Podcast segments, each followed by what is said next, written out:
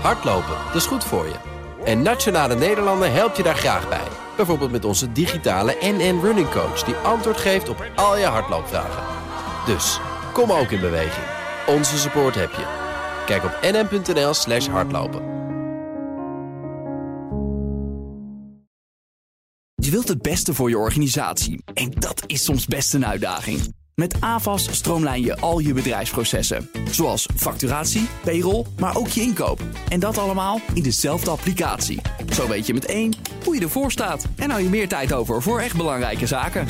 AFAS Software, speciaal voor jouw organisatie.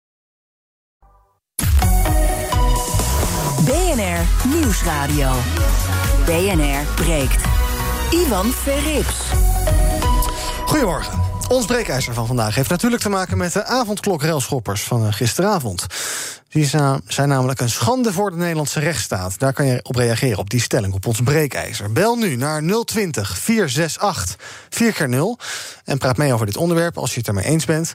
Als je iets meegekregen hebt van die rellen en dat wil delen. Of als je misschien ideeën hebt over hoe dit op te lossen valt. Ik ga erover praten met jou dus, met bellers. 020-468-4x0. Maar ook met mijn gast in de studio vandaag, Nikki Papilaccia. Die is videocontent manager bij het AD. Goedemorgen. Goedemorgen. En Sonny Spek, politicoloog en raadslid in de gemeente Katwijk voor de lokale partij Durf. Goedemorgen. Goedemorgen. Eerste keer hier, hè? Ja, zeker. Wordt vast heel leuk. Katwijk was rustig, geloof ik, hè? Ja, zeer rustig. Ja. Iedereen was binnen. Maar goed, jij ook. Ja.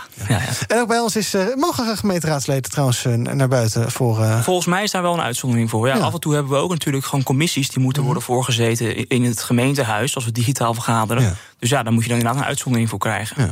Maar de lokale democratie staat wel onder druk. Dat kan ik wel even gezegd hebben met het digitaal vergaderen. Ja, precies. Nou, misschien gaan we het daar de komende 56 minuten nog over hebben. Nu is ook bij ons Richard van der Weyde, strafrechtadvocaat. Goedemorgen, Richard. Goedemorgen. En we beginnen even met premier Mark Rutte. Want die was gisteren een ster die uitblonk in afwezigheid. Maar een uurtje geleden heeft hij gereageerd. Ik wil graag over het geweld wat we afgelopen weekend gezien hebben... wil ik drie dingen zeggen. In de eerste plaats dat het ontoelaatbaar is... en dat elk normaal mens daar alleen met afschuw kennis van kan nemen. Je vraagt je werkelijk af wat bezielt deze mensen. Het heeft niets te maken met protesteren. Het is crimineel geweld en dat zullen we ook als zodanig behandelen. Het tweede wat ik wil zeggen is dat ik groot respect heb voor burgemeesters... voor de politie, voor de journalisten, die proberen daar verslag van te doen. Voor journalisten blijf je af... En nogmaals, groot respect voor politie en burgemeesters. En het derde punt wat Rutte wilde maken is dat hij ervan overtuigd is... dat en dat de cijfers dat ook uitwijzen... dat het merendeel van de mensen zich allemaal netjes aan de maatregelen houdt. Nou, gelukkig maar. We beginnen even bij dat breekijzer, Richard. De mensen, die railschoppers, dat is een schande voor de Nederlandse rechtsstaat. Wat vind jij daarvan? Nou, daar ben ik het volkomen mee eens. En ze verpesten het voor de grote meerderheid. En ook voor mensen die goedwillend willen demonstreren. Want het is een belangrijk grondrecht dat je je mening kenbaar kunt maken in een demonstratie op straat. Maar dit gaat alle perken te buiten. En dit is zeer zorgwekkend gedrag. Absoluut. En crimineel geweld, wat Rutte net zei, dat is wel een term die daarop past, wat jou betreft? Ja hoor, dat vind ik een adequate kwalificatie. Ja. En ik denk ook dat justitie hierop zal acteren. Ja, want jij denkt nu dat hij de filmpjes op Facebook en dergelijke aan het bekijken is... om daar hoofden uit te halen? Ja, daar ben ik van overtuigd. En dan is het zaak om dat netjes natuurlijk in een proces verbaal neer te leggen. Want je moet dat op een zorgvuldige manier doen. Dat een rechter daar ook iets mee kan. Want je hebt er niets aan als zaken op korte termijn... bijvoorbeeld via snelrecht of supersnelrecht aan een rechter worden voorgelegd. Maar de dossiervorming is onvolledig of gebrekkig. Dan kan een rechter daar weinig mee. Dus dat is het paard achter de wagen spannen. Ja. Ik wil even met mijn gast in de studio bespreken, met mijn panel. Hoe moeten we hier nou over praten? Want ik heb allerlei woorden gehoord de afgelopen... 12, 14, 16 uur. Demonstranten waren het eerst, toen werden het railschoppers... corona-hooligans, oproerkraaiers, wappies zijn sommige mensen. Ja. Sonny, het is natuurlijk een soort... Het zijn allerlei soorten mensen. Ja, nou, dat is eigenlijk precies de analyse die ik ook wil maken. Kijk, er is hier echt sprake van natuurlijk de grootste crisis...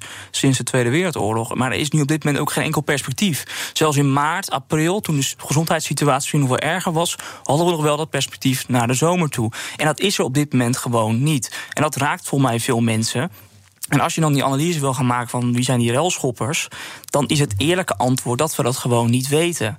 Deze groep bestaat waarschijnlijk uit heel veel verschillende mensen met heel veel verschillende motieven.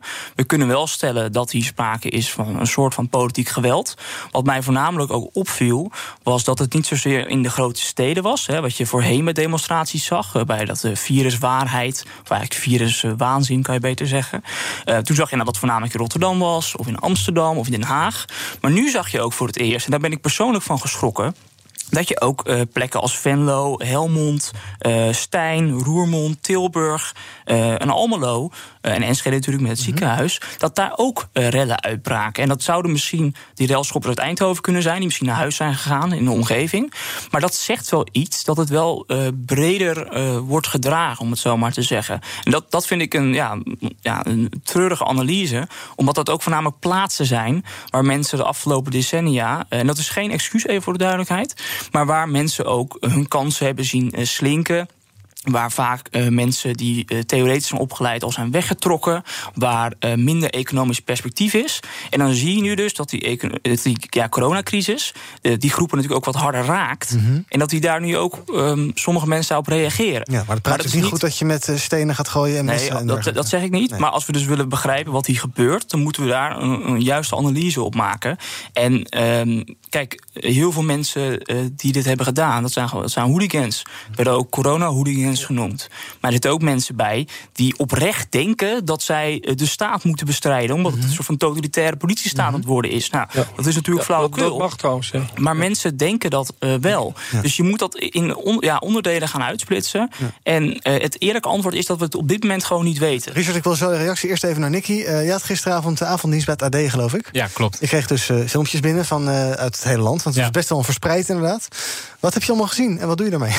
Nou, als ik zo naar die beelden kijk, ik denk dat we dan zeker wel daar iets over kunnen zeggen wat voor soort mensen dat zijn. En ik denk de personen die eigenlijk daar aan de frontlinie stonden en dingen gingen gooien en dat soort zaken, dat je die zeker mag bestempelen als terroristen. Want ze staan er zeker wel uit een politiek doel, vind ik. En zij uiten zich zo gewelddadig dat ik denk dat we daar niet omheen moeten draaien door bijvoorbeeld te noemen rellen of protesten of demonstraties. Want er was daar ook geen goedkeuring voor verleend. Dus in mijn ogen is dat zeker geen demonstratie.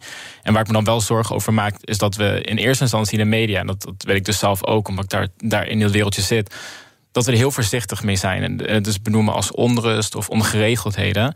Terwijl als je naar de beelden kijkt, het eigenlijk heel heftig eraan toe ging. En dat er echt excessief geweld is gebruikt. En ik vind dat we daar zeker dan ook zo'n stempel op mogen zetten dat het terroristische daden zijn. Ja, Richard, ik hoorde Sonny net zeggen, demonstreren mag natuurlijk. En je mag het oneens zijn met van alles en nog wat.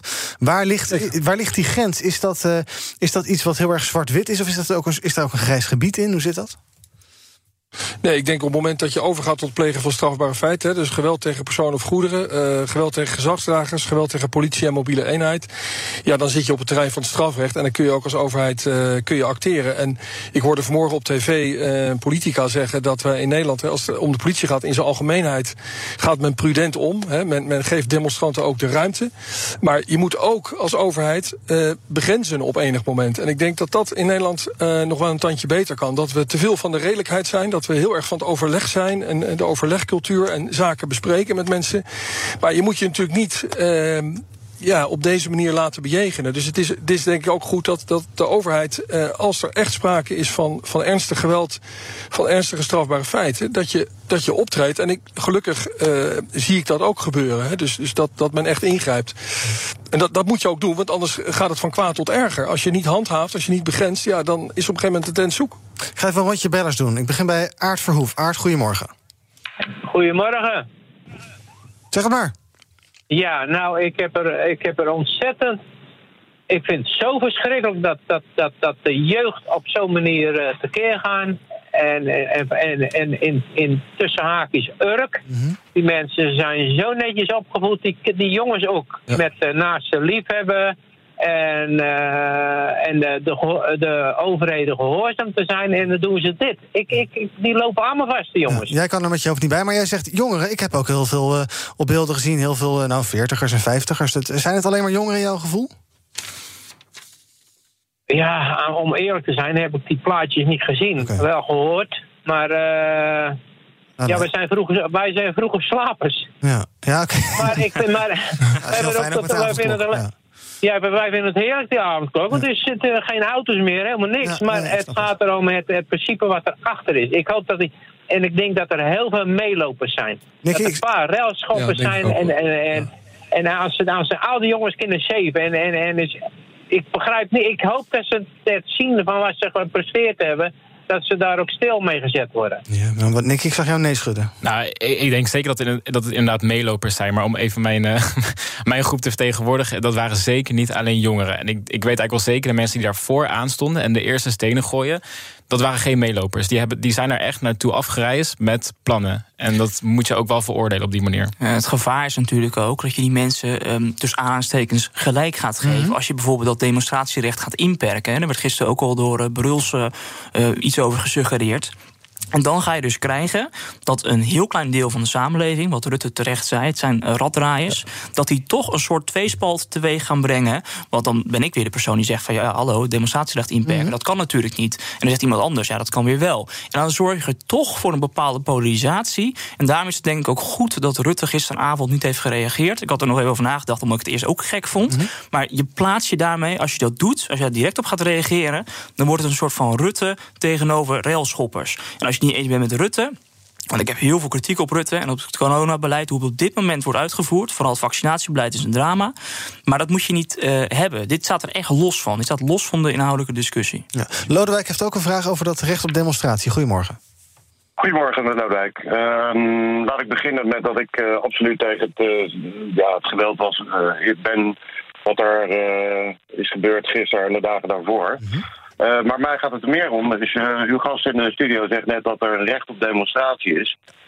Dan vraag ik me af waarom komt dan de politie en ME met paarden en honden en noem het maar op zo'n demonstratie af. Dat hij uit de hand loopt. Ja, precies. Ja, precies. Ja, maar waar zit de provocatie? Is de provocatie, komt die vanuit de railschoppers of vanuit de ME en politie? Nee, dat vind ik echt de omgekeerde wereld dit. Kijk, op het moment dat aannemelijk is dat het recht op demonstratie zal worden misbruikt, en dan kun je natuurlijk zeggen, ja, maar de ME staat daar met paarden, die staan daar niet voor niets.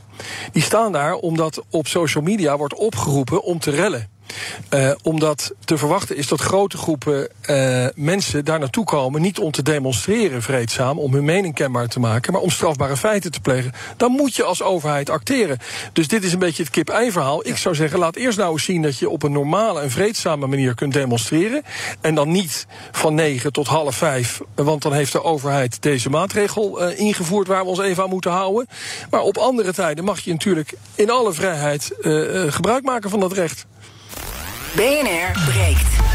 Breekijzer. Je kunt reageren op ons breekijzer. De avondklokrailschoppers zijn een schande voor de Nederlandse rechtsstaat. Bel nu 020 468 4x0.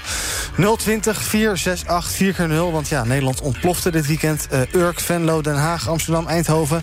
Daar kwam het tot soms zeer ernstige rellen. Gebeurde allemaal op de eerste 2 dagen dat dus die avondklok van kracht was. Ik heb Rogier aan de lijn. Goedemorgen, Rogier. Dag Iwan, goedemorgen. Goedemorgen. En gasten, ik vind trouwens je gasten wel erg reactionair. Met politiek geweld, wat is dat dan weer voor een term? Jij vond het wel meevallen allemaal. Oké. Nou, wacht even. Kijk, dat dit niet voorzien is, dat bewijst dat de kloof tussen de straat en de boven ons gestelde breder en dieper is dan we ooit konden dachten. Want ik heb meteen geroepen, of tenminste voorspeld, dat de jeugd dit niet zou pikken. Maar dan komt het. Kijk, dan roepen ze meteen van het leger moet ingezet worden. Maar het leger moet ingezet worden om Rutte nou eens uit dat torentje te jagen. Want die komt met een ontzettend onnozele maatregel, namelijk de avondklok, die zo disproportioneel is. En nou roept hij meteen, als het uit de hand loopt, wat je kon voorspellen, roept hij meteen weer van die ga ik niet intrekken. Nou, ik wens ons veel succes. Dit wordt een gigantisch uit de hand gelopen toestand. En dat houdt niet meer op. Ja. Nou, net zag ik Nikki nee schudden, nu zie ik Sonny nee schudden. Nee, ja, kijk, wat moet je erover zeggen? Kijk, je zou kunnen zeggen Nederland ontplofte. Maar volgens mij ben ik juist betoog juist begonnen om aan te geven dat er ook een bepaalde sociaal-economische analyse moet worden gemaakt waarom mensen zich blijkbaar genoodzaakt zien of zin hebben om te gaan rellen. Daar loop ik in ieder geval niet voor weg. En volgens mij heeft hier niemand aangegeven dat het leger moet worden ingezet. Maar uiteindelijk is die avondklok natuurlijk wel democratisch tot stand gekomen. Ik was er ook in die zin geen voorstander van, want ik vond dat andere maatregelen eerst moesten worden uitgeput. Maar ja, het is wel iets waartoe is gekozen. En daar moet je dan ook in zekere zin repressief tegen optreden. Want als je ziet dat ondernemers gewoon worden geschaad in al die gemeenten, dat wordt geplunderd. Ja, dat is helemaal niks meer met opkomen voor de vrijheid te maken. Maar het is wel degelijk politiek geweld. Ja. Omdat je je verzet tegen politieke maatregelen die zijn genomen. Ja. Dat klinkt misschien zwaar. Ik zou het niet zozeer gelijk als terrorisme willen wegzetten of neer willen zetten. Maar het is wel politiek geweld, want daar wordt tegen geageerd. Ja, Rogier die zei dus, Richard die zei van iedereen had het kunnen zien aankomen, want hoe die avondklok tot stand was gekomen, dat moest wel een ellende worden. Ik vind dat ze dat veel eerder hadden moeten invoeren. Ik vind dat dat heel netjes en inderdaad op een democratische manier is gegaan. Daar is oeverloos over gedebatteerd, zoals we dat in Nederland plegen te doen. In andere landen hebben ze het veel eerder ingevoerd. Hebben ze ook veel rigoureuzere maatregelen ingevoerd. Kijk bijvoorbeeld naar Nieuw-Zeeland. Daar hebben ze binnen korte tijd die corona geëlimineerd. Dus wij zijn veel te veel van het debat. We zijn juist heel erg van het overleg, van het luisteren naar de mening van een ander. En als we dit eerder hadden ingezet, waren we nu waarschijnlijk een stuk verder geweest. Ja. Dus, en ik vind ook dat politici... Sorry? We hebben het te lang laten sturen. Ik vind dat men eerder, al in maart vorig jaar, had moeten overgaan tot strakkere maatregelen en meer discipline aan de bevolking had moeten vragen. Dan hadden we nu waarschijnlijk meer vrijheid gehad. Ja, ik ga even naar Gerrit van der Kamp luisteren. Die is van vakbond ACP. En dan wil ik daarna de reactie van Nikki op hem. Luister even mee. Wij hebben hier heel erg voor gewaarschuwd. Je ziet die opbouw van onvrede in de samenleving al heel lang. De politie voelt dat ook. Ik vraag me af of daar echt voldoende naar geluisterd wordt. En ook op de risico's gewezen wordt. En ook de manier waarop dit nu gebeurt.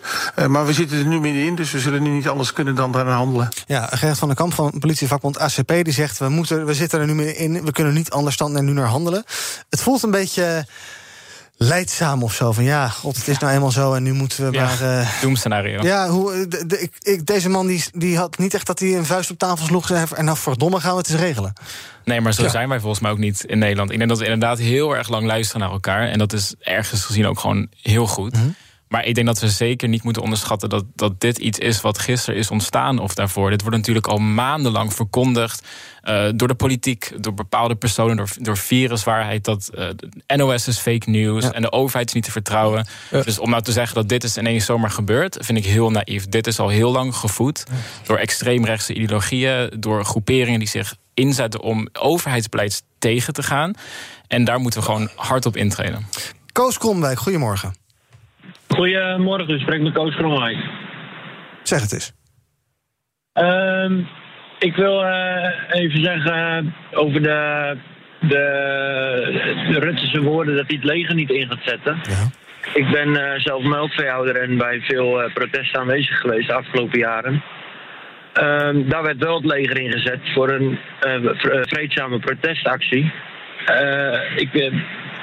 Ik zou zeggen, zet het leger in tegen de personen die nu de politiemacht ook geweld aandoen en de ondernemers daaromheen die zonder enige reden aan het rellen zijn. Ja. Natuurlijk hebben ze een reden voor hunzelf, alleen ik word er gewoon zelf heel boos van als ik dit zie. Nou, dat ga ik even aan Richard voorleggen, hoe dat ook weer zit met dat leger. Want ik geloof dat op sommige plekken wel de marechaussee ingezet is. Dat is toch de militaire politie. Dus het leger wordt wel degelijk ingezet als dat nodig is. Maar ik denk dat Rutte vooral bedoelde dat hij niet massaal het leger gaat inzetten. Nee, dat wil hij niet. Hè. Dat is ook een uiterste middel. En dan moet er echt sprake zijn van ernstige ontwrichting. En ik denk dat de politie en de marechaussee het nu nog redelijk aan kunnen. Al zie je wel dat er echt excessen zijn.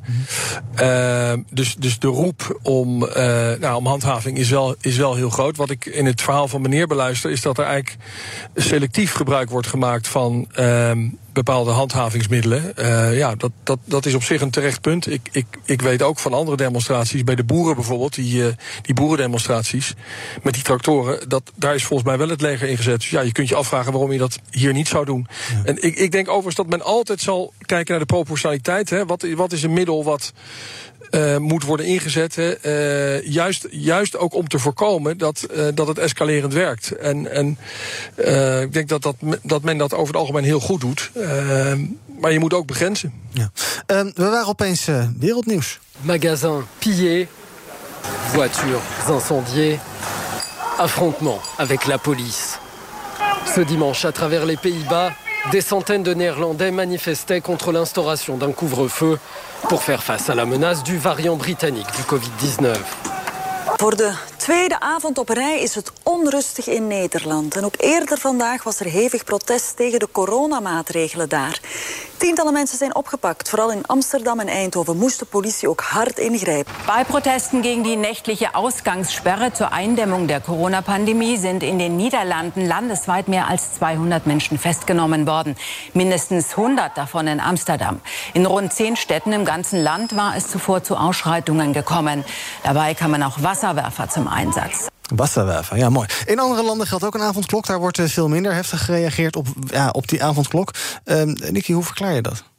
Is daar iets over te zeggen? Dat zit in ons. Ik denk dat het heel erg in de Nederlandse cultuur zit. Ik heb ook een aantal vrienden die in Parijs wonen en die ontzettend woedend zijn. En dat uit op Instagram bijvoorbeeld. Maar die zullen nooit naar buiten gaan om daar ruzie te gaan maken. Die accepteren dat ze nou eenmaal in zo'n vervelende situatie zitten. Maar ik denk dat wij hier toch wel snel de schoenen aantrekken en zeggen, ik ga naar buiten, ik pak een steen en ik laat me horen. Terwijl de Fransen, dat zijn toch de wereldkampioenen staken en dat soort dingen, en die gaan toch voor van alles nog wat de straat op. Ik denk omdat Frankrijk begrijpt ook dat het uiteindelijke doel hiervan is, zodat zij weer naar buiten kunnen. En ik denk dat wij dat hier vergeten. Dat dit wordt niet gedaan om onze vrijheid af te nemen. Dit wordt gedaan zodat we juist meer vrijheid kunnen krijgen. Ja.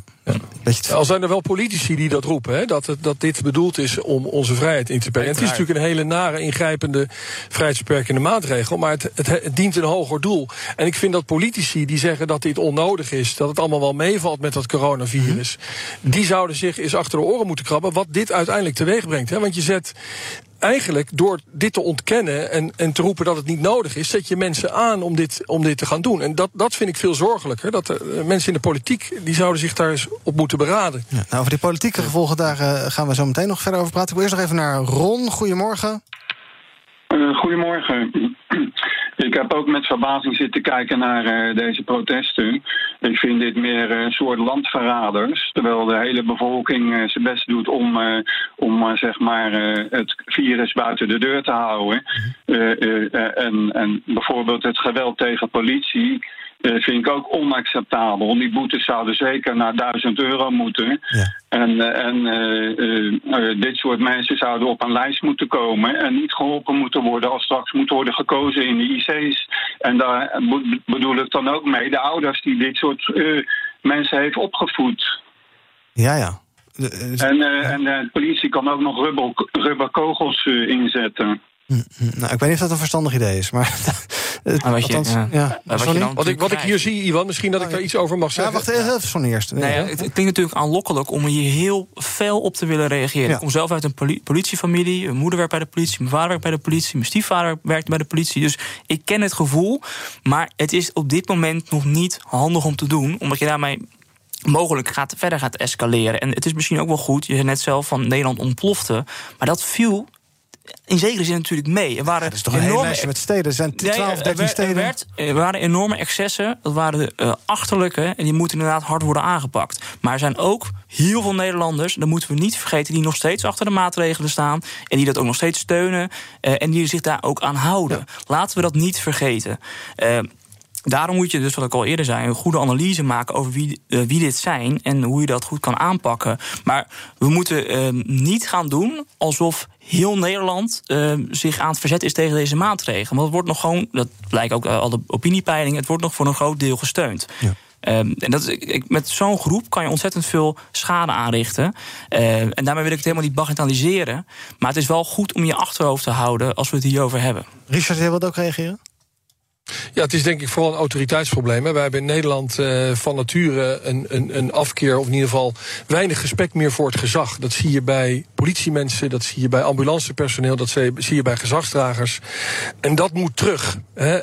Als je in Spanje bij de Guardia Civil een politiepet van zijn hoofd trekt, ja, dan heb je echt een probleem. En in Nederland zie je dat gewoon gebeuren, dat de politie wordt beledigd, wordt bedreigd, wordt beschimpt. Het loopt de spuigaten uit. Dus de autoriteit, de politie moet het gezag weer terugkrijgen. Ja. Maar mag je even vragen zijn? Ja, kort. Nou ja, dat klinkt inderdaad aantrekkelijk, maar in Frankrijk heeft de politie enorm veel gezag, denken we. Maar in sommige wijken komen ze niet eens meer. In Spanje wordt ook heel hard gevochten met de politie. Dus soms is die harde hand, hoe aantrekkelijk het ook klinkt, en hoe, dat voelen we allemaal natuurlijk, is niet altijd de beste optie om er uiteindelijk uit te komen.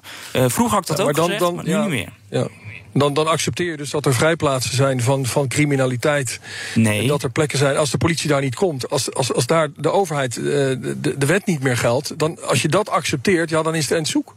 Nee, dat klopt. Maar het gaat erom dat je beleid voert waar ook een bepaald sociaal-economisch programma achter zit. En dat doen we in Nederland natuurlijk goed. Een wijkagent is niet altijd effectief omdat hij zo hard optreedt in het weekend, maar ook omdat hij uiteindelijk het gesprek aangaat in de wijk met de mensen die anders misschien zouden gaan rellen. Dat is hoe frustrerend deze situatie ook is. In Nederland valt dat relatief gezien mee hoeveel onrust er is in het algemeen. En dat doen we gewoon met het wijkbeleid, doen we dat gewoon relatief goed. En om nu helemaal om te gaan draaien naar een enorm repressief beleid, dat kan als het excessen zijn bij rellen in Nederland op dit moment. Maar over het algemeen zie ik niet in waarom we dat zouden moeten willen op dit moment. Dank, zometeen gaan we verder praten met mijn panel over het politieke antwoord op die onlusten, maar ook over de klimaatadaptatietop in Den Haag. Het klinkt wel ingewikkeld. En over kernenergie. Tot zo.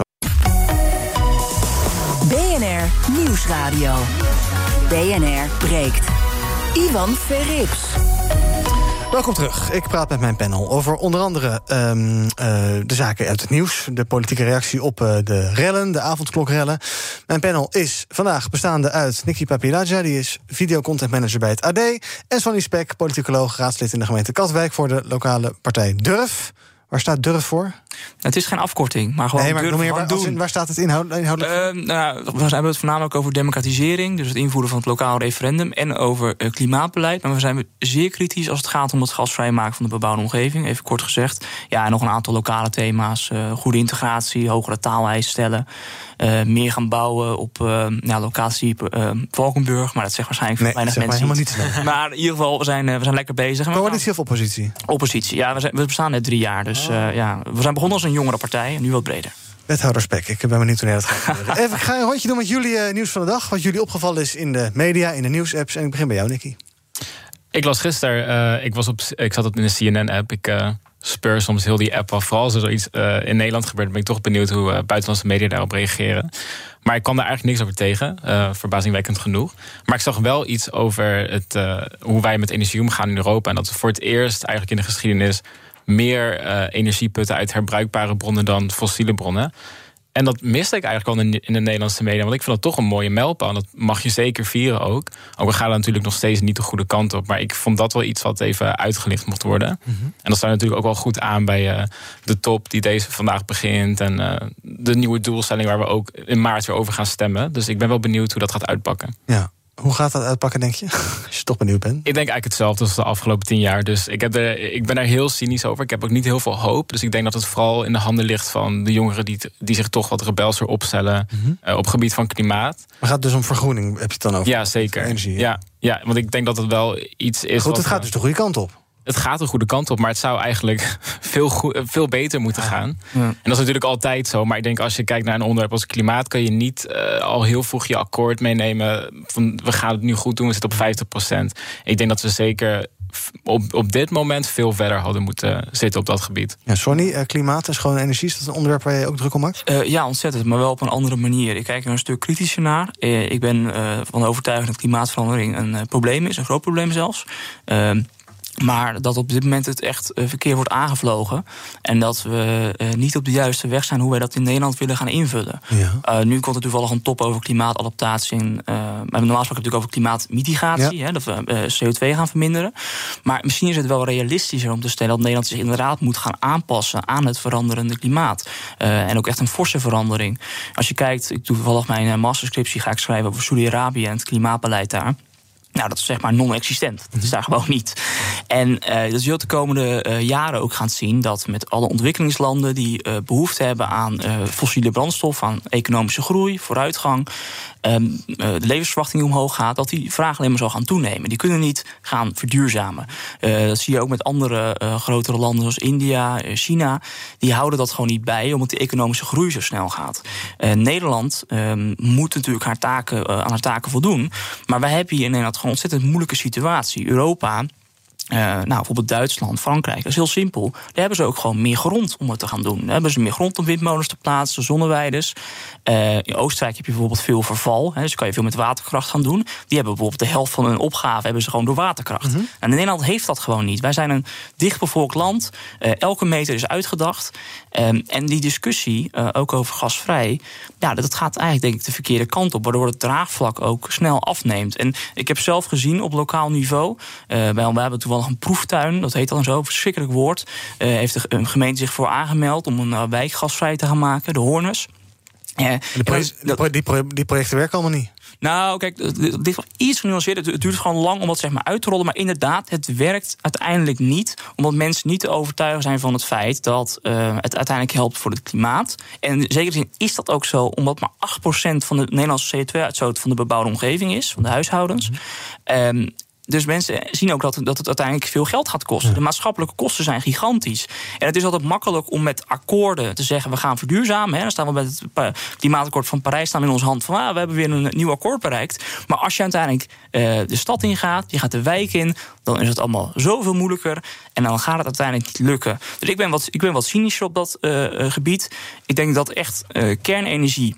Ik heb toch al mijn bachelor. Ja, gaan we het over. Want ik wil eerst even wil je hierop reageren, Nikki? Ja, want het laatste zei ben ik niet helemaal mee eens. Ik denk dat er juist op lokaal niveau echt heel veel winst te behalen valt. Maar we blijven dan steken in dat polderende cultuurtje dat we hebben. En dat we er heel lang over gaan praten. En mensen laten meestemmen. Zoals op heel veel plekken proberen gemeentes gewoon gigantisch veel windmolens neer te zetten. Maar daar komt heel veel weerstand tegenop. En dat is democratie, hè? Dat vind ik heel begrijpelijk. Maar ik denk als je volksvertegenwoordiger kiest ervoor om zich aan te sluiten bij zo'n klimaatakkoord. En dat moeten we gewoon halen. En als je dan op lokaal niveau weerstand gaat bieden omdat het je uitzicht bijvoorbeeld verpest, vind ik dat je dan gooi je eigenlijk je eigen ruiten in. Ja. Kijk, maar Sonny zegt dus, het moet eigenlijk allebei. Adaptatie moet omdat je moet je gewoon aanpassen aan de situatie. Ja. Maar je moet toch ook wel blijven vergroenen, Sonny? Nee, absoluut. Maar kijk, als je ziet dat kernenergie stelselmatig van de klimaattafels is geweerd. En ik heb er toevallig mijn wetscriptie over geschreven. Dat is natuurlijk schandalig. Dat is nooit een serieuze optie geweest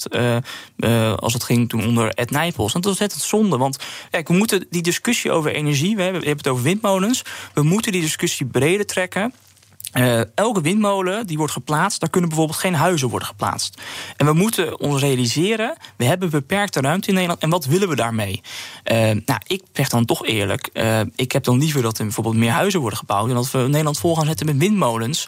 En dat we bijvoorbeeld meer duurzame energie inkopen. Bijvoorbeeld. Of dat we kiezen voor kernenergie, wat gewoon ruimte bespaart. Oké, jongens, laten we zo even doorpraten over dit energieonderwerp. Want dit heeft natuurlijk ook te maken met die adaptatie, klimaatadaptatietop, waar we het zo meteen nog even over gaan hebben. Sonny, ook even naar jouw nieuws van de dag. Want ben ik wel benieuwd naar. Ja, dat ging over irritatie over vertraging vaccins. En er was ook een artikel in de verschillende kranten. Ik had er eentje over uit NRC. Ja. Ik vind eigenlijk dat er nog vrij weinig ophef over is. En ik vond zelf, toch een vrij dramatisch bericht. Dat AstraZeneca gewoon het eerste kwartaal, ons belangrijkste vaccin, dat die gewoon 60% minder kunnen leveren. Ja, dat is natuurlijk iets waardoor die hele vaccinatiestrategie weer in de prullenbak moet worden gegooid. Moeten we de straat op?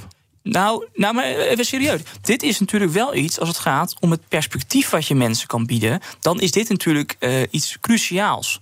En deze mensen die laten zich misschien niet eens vaccineren, die nu de straat op gaan. Dus even los van die mensen. Maar het brede publiek, de ondernemers die zitten te wachten totdat ze weer open kunnen. De studenten die weer naar de faculteit willen. De basisschoolkinderen die gewoon onderwijs op een normale manier willen genieten. Daarvoor is het cruciaal. Ja. En we lopen op deze manier. Italië heeft ook gezegd, we gaan juridische stappen ondernemen. We lopen zeg maar achter de feiten aan. En dat is voor mezelf ook ontzettend frustrerend. Want elke prik telt.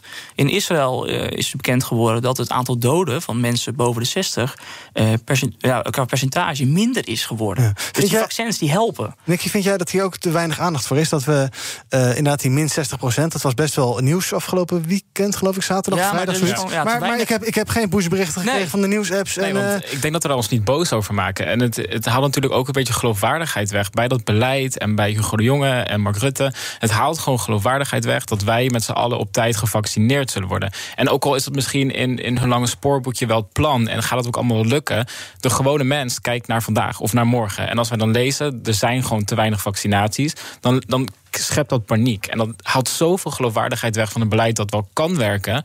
Maar we lopen inderdaad achter de feiten aan. Dat hebben we altijd al gedaan in deze crisis. En dit helpt er zeker niet bij. En ik denk inderdaad, zoals andere landen, moet je dan juridische stappen ondernemen. Ja. Of in ieder geval die producenten daarop aanspreken. Dat er afspraken zijn gemaakt. Kan natuurlijk altijd iets gebeuren. Maar je moet er hard in zijn. Want het gaat natuurlijk wel om de volksgezondheid. Nou, dat hoorde ik geloof ik de jongen of Rutte, even die twee ook zeggen. Dat ze in gesprek gaan met AstraZeneca. Ja, maar dan mag je dus, veel harder in zijn. Wat betreft. Ja, dat praten, daar kom je natuurlijk ook nergens meer mee. Ik denk, als je daar afspraken over gemaakt, dan heb je vast wel ook toch juridische gronden waarop je... Ja, maar ja, als je gaat procederen, dan komen er niet opeens meer vaccins uit de hoogte. Nou, nee, dus maar waarom... ik denk, het gaat inderdaad niet zo snel op korte termijn, maar ik denk dat het wel aan ons als burgers laat zien dat er iets aan wordt gedaan en dat we er ook op kunnen vertrouwen dat je die prik krijgt. Kijk, Marokko heeft volgens mij dit weekend 2 miljoen vaccins gekregen van AstraZeneca. Dat is ongeveer de hele levering die Nederland normaal gesproken zou krijgen. Dan vraag je natuurlijk ook af van, waarom zij wel, om het zo maar even te zeggen, en waarom wij niet? Israël heeft heel veel vaccins ingekocht en ook gekregen, waardoor ze nu al bijna klaar zijn. Waarom heeft de Europese Unie dat niet gedaan? Het zijn toch allemaal vragen. Kijk, met alle respect naar de Tweede Kamer toe, maar dan wordt er elke keer gedebatteerd over de avondklok. Wat doen we over 2 dagen? Wat doen we over 3 dagen? Wat doen we volgende week? Maar er wordt helemaal niet gesproken over de exit-strategie. Hoe gaan we hier nou echt uitkomen? Gaan we straks Nederland weer opengooien als alle kwetsbaren zijn gevaccineerd? Maar dat wordt toch nergens bijna zo'n groot beeld, zo'n vergezicht? Ja, maar dat is het probleem in het land. We lopen al sinds maart, ik storm er daar echt kapot aan, we lopen sinds maart achter de feiten aan. Rutte zei, heel erg terecht, we moeten met 50% van de informatie 100% van de beslissingen maken. Dat was een volkomen juiste uitspraak. Maar dit gaat over organisatie. Dit gaat erover dat je je zaakjes gewoon goed op orde hebt en dat er geen vaccins ergens in een koelkast liggen, terwijl die gewoon uitgedeeld kunnen worden. Dat is niet iets wat wordt georganiseerd wat fout gaat omdat je geen informatie hebt, maar gewoon omdat het niet goed staat qua organisatie. En dat is waar ik mij boos over maak. Als je mensen een bepaald perspectief wil bieden, we hebben het dan over deze rellen. En het gevaar is dat uiteindelijk bredere groepen zich hierdoor ook achtergesteld voelen. We gaan even een rondje socials doen om te kijken wat er trending is op de sociale media. Nou, je kan het misschien wel raden. De hashtag avondklokrellen. Enschede is trending. Daar werd een ziekenhuis bekogeld. Of althans, er werden pogingen gedaan om ruiten in te gooien. Maar dat is geloof ik niet gelukt. Er moesten wel beveiligers worden ingeschakeld om personeel van en naar het ziekenhuis te krijgen veilig. Dat is nog best wel een dieptepunt. En ook trending is hashtag forum. Daar gaan we het zo meteen nog eventjes over hebben. Weet je wat, laten we dat gelijk maar doen. Sonny, forum is trending. Zij stuurde gisteren een tweet uit over die avondklok, dat zij tegen de avondklok zijn. Het vormt een onacceptabele inperking van onze vrijheid. In de Tweede Kamer blijven we ons er tegen verzetten. Demonstreren tegen de avondklok moet kunnen. Maar dat betekent natuurlijk niet dat we geweld goedkeuren. Het NOS, heel logisch. Ben jij 2 jaar geleden uit Forum gestapt, Sonny. Ja. Hoe kijk jij naar hoe Forum zich opstelt in deze kwestie? Ja, kijk, het is, want ze hebben het heel lang niet expliciet afgekeurd, dit soort zaken. Nee, kijk, als jij iets over negenen, dat tweet, dat er, moet ik het even, ik heb even niet exact citaat in mijn hoofd, maar wordt in ieder geval niet gesproken tegen geweld. Dan is dat natuurlijk kwalijk. Maar ik vind het belangrijk om te zeggen dat er echt nu een ander forum zit dan in 2019... waar meer dan 1 miljoen Nederlanders op hebben gestemd. Het is echt een andere partij geworden. Dat is echt belangrijk om te benadrukken. Er zijn er niet voor niets zoveel mensen weggegaan in november. Maar ik vind het ook ontzettend kwalijk. En je ziet wel dat mensen tijdens demonstraties er bijvoorbeeld naar verwijzen dat er geen oversterfte zou zijn. Dat is natuurlijk totale onzin. Het is gewoon kolder en dat moet constant worden weersproken. Maar ja, mensen halen daar een bepaalde legitimatie uit. En als ik dan bijvoorbeeld de opstelling van Baudet vergelijk met Wilders. Wilders was ook wel vrij laat, maar die spreekt zich wel veel explicieter uit tegen geweld.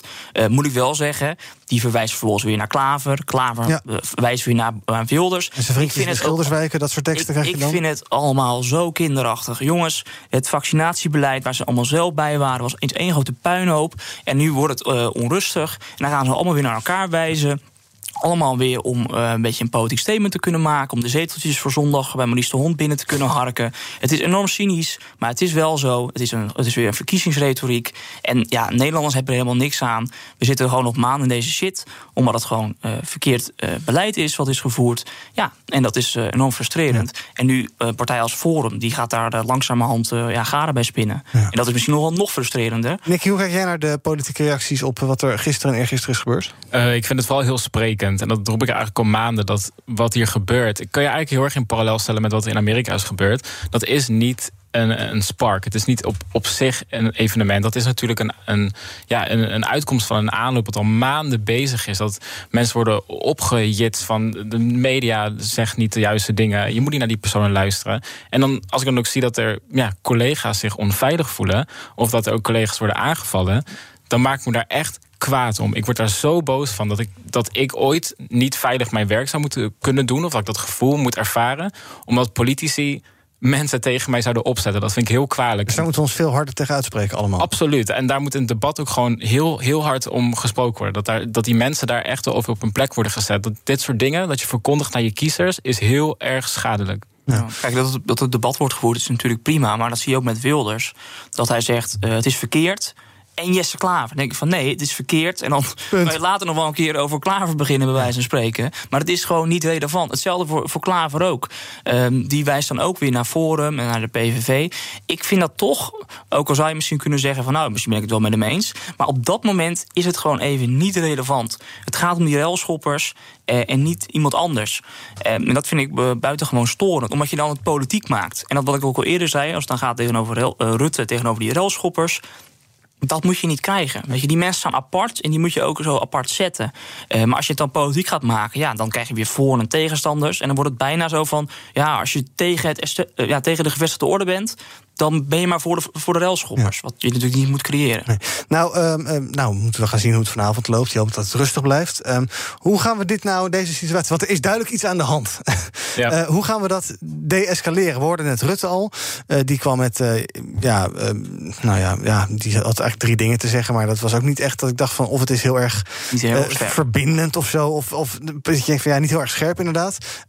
Nikki, welk geluid zouden we moeten horen vanuit Den Haag? Of moeten we überhaupt iets horen... uit Den Haag, of moet het ergens anders vandaan komen? Hoe gaan we dit oplossen? Ik denk dat dit vooral een informatieoorlog is. En dat we wachten op de experts die ons uitleggen wat er nou aan de hand is. En dat al deze dingen die gebeuren, spelen natuurlijk wel in de basis op vaccins en thuisblijven, afstand houden, mondkapje op. En als wij nou eens die experts meer de ruimte geven. Dat doen we gelukkig ook al. Maar laat ze echt spreken. Zet ze voor een camera en laat ze ons informeren. En daar heb ik het laatst ook een keer over gehad... dat zelfs iemand die heel goed geïnformeerd is... ik vind mijzelf bijvoorbeeld best wel geïnformeerd... over de laatste ontwikkelingen. Maar ook ik krijg weinig overheidsinformatie. Ik zou op zich best wel een e-mailtje willen zien... met dit is het vaccin, dit doet het met je. En hierom moet je binnen blijven. Want uiteindelijk gaat het jou ook helpen. En dat mis ik echt hierin. En ik denk dat die mensen die dan iets minder de moeite doen... om zelf die informatie te vergaren...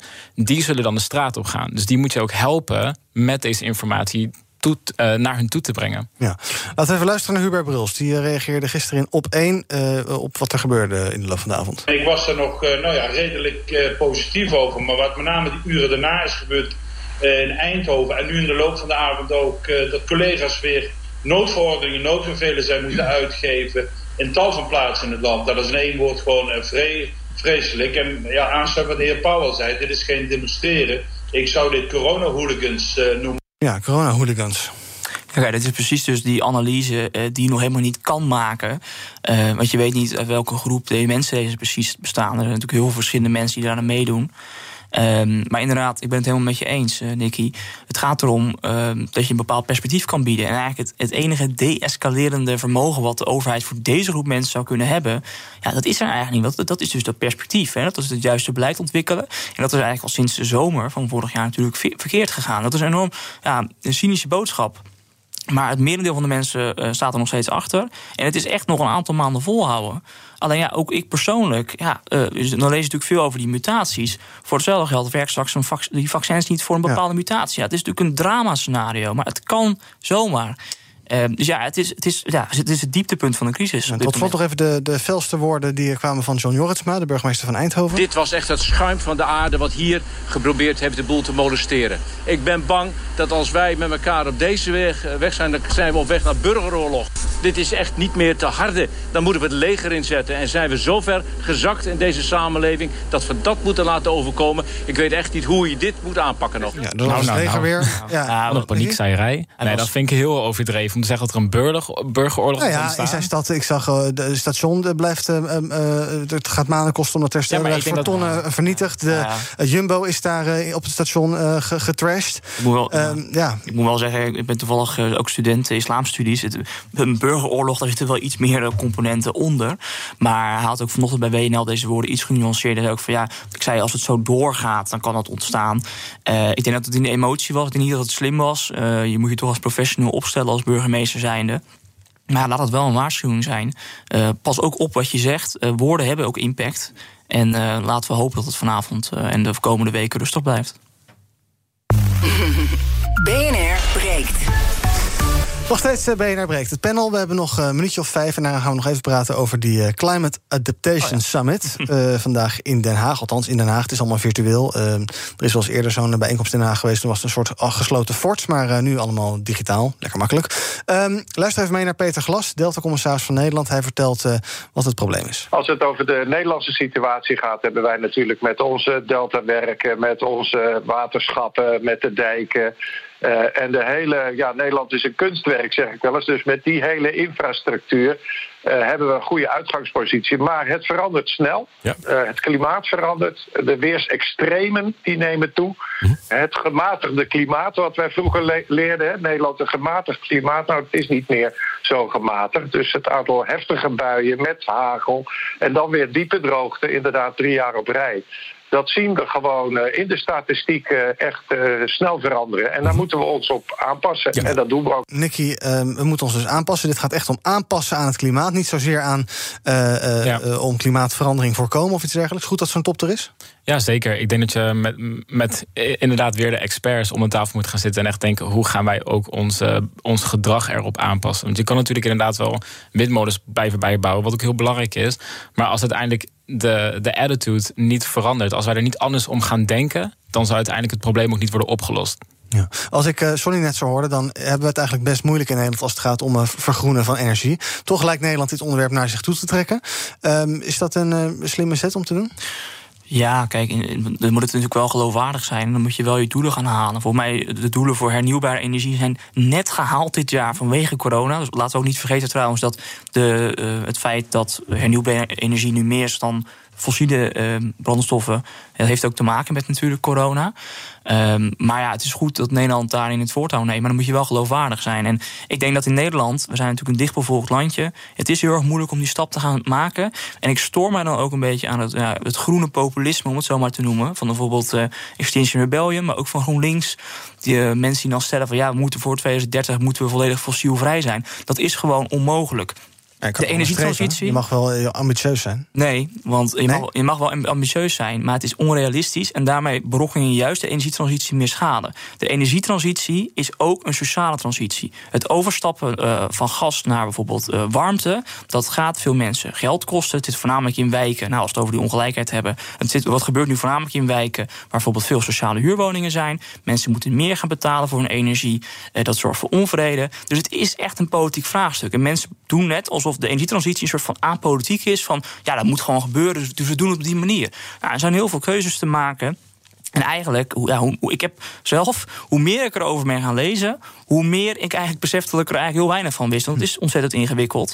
En ik kan me altijd een beetje storen aan de D66 en dan GroenLinks... dat dan pleit voor 55% reductie in 2030. En ik denk van maar laten we eerst maar eens die 49 gaan halen. Nee, Nikki, het is een keuze en je hoeft het ook niet te doen. Nee, dat zeg ik niet. Absoluut niet mee eens. Nee, maar het is een politieke keuze. Het is een politieke keuze tussen welke opties je uitvoert. Zeg maar. Ik denk echt dat mensen moe zijn. En dat zie je ook bij de jongeren, bij Extinction Rebellion. Die zijn gewoon moe en die wachten al heel lang op verandering. En jongeren hebben toch wel het beeld dat zij uiteindelijk in de toekomst moeten leven. En als het dan verpeste aarde is, willen ze dat ook niet. En dat zie je bij allemaal groeperingen. Ook deze zomer tijdens de protesten.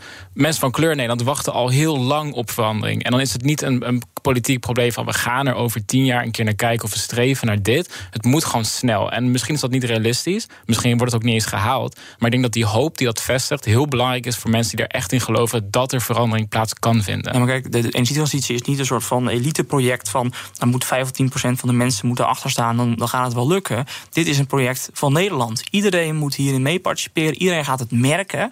Dus om dat draagvlak te behouden voor die brede groep mensen, moet je maatregelen nemen die ook op draagvlak kunnen rekenen. Het hele idee van het gasverbod, om het zo maar te zeggen, dat is natuurlijk voor heel veel mensen het verkeerde keelgat geschoten. En dan hebben mensen het gevoel, er wordt mij iets opgelegd. Terwijl je ook kan aangeven van nou, nieuwbouw wordt gasloos of gasvrij. En dan langzaam gaan we dat uitfaseren op een andere manier, met sloop, nieuwbouw. Dus er zijn heel veel opties. Ik zeg wel, we moeten wel verduurzamen. Ik zei ook al eerder van, ik ben een groot voorstander van kernenergie. Ook al gaat dat ook geld kosten. Maar je moet dat wel op de juiste wijze invullen. Ja. Aan kernenergie komen we niet meer toe, behalve dat Nikki nog ja of nee mag zeggen. Absoluut niet. Ja, goed, dan gaan we het de volgende keer bespreken, vrees ik. Dank voor de aanwezigheid. Nikki Papilaccia, videocontent manager bij het AD. En Sonny Spek, politicoloog en raadslid in Katwijk voor de lokale partij Durf. Morgen ben ik er weer. Tot die tijd kun je ons volgen op de socials. @BNR op Twitter, @BNR Nieuwsradio op Instagram. En onze website bnr.nl. Zometeen Thomas van Zalm met zaken doen op Business Booster. Hey ondernemer, KPN heeft nu Business Boosters. Deals die jouw bedrijf echt vooruit helpen. Zoals nu, zakelijk tv en internet, inclusief narrowcasting, de eerste 9 maanden voor maar €30 per maand. Beleef het EK samen met je klanten in de hoogste kwaliteit. Kijk op kpn.com/businessbooster. Business Booster.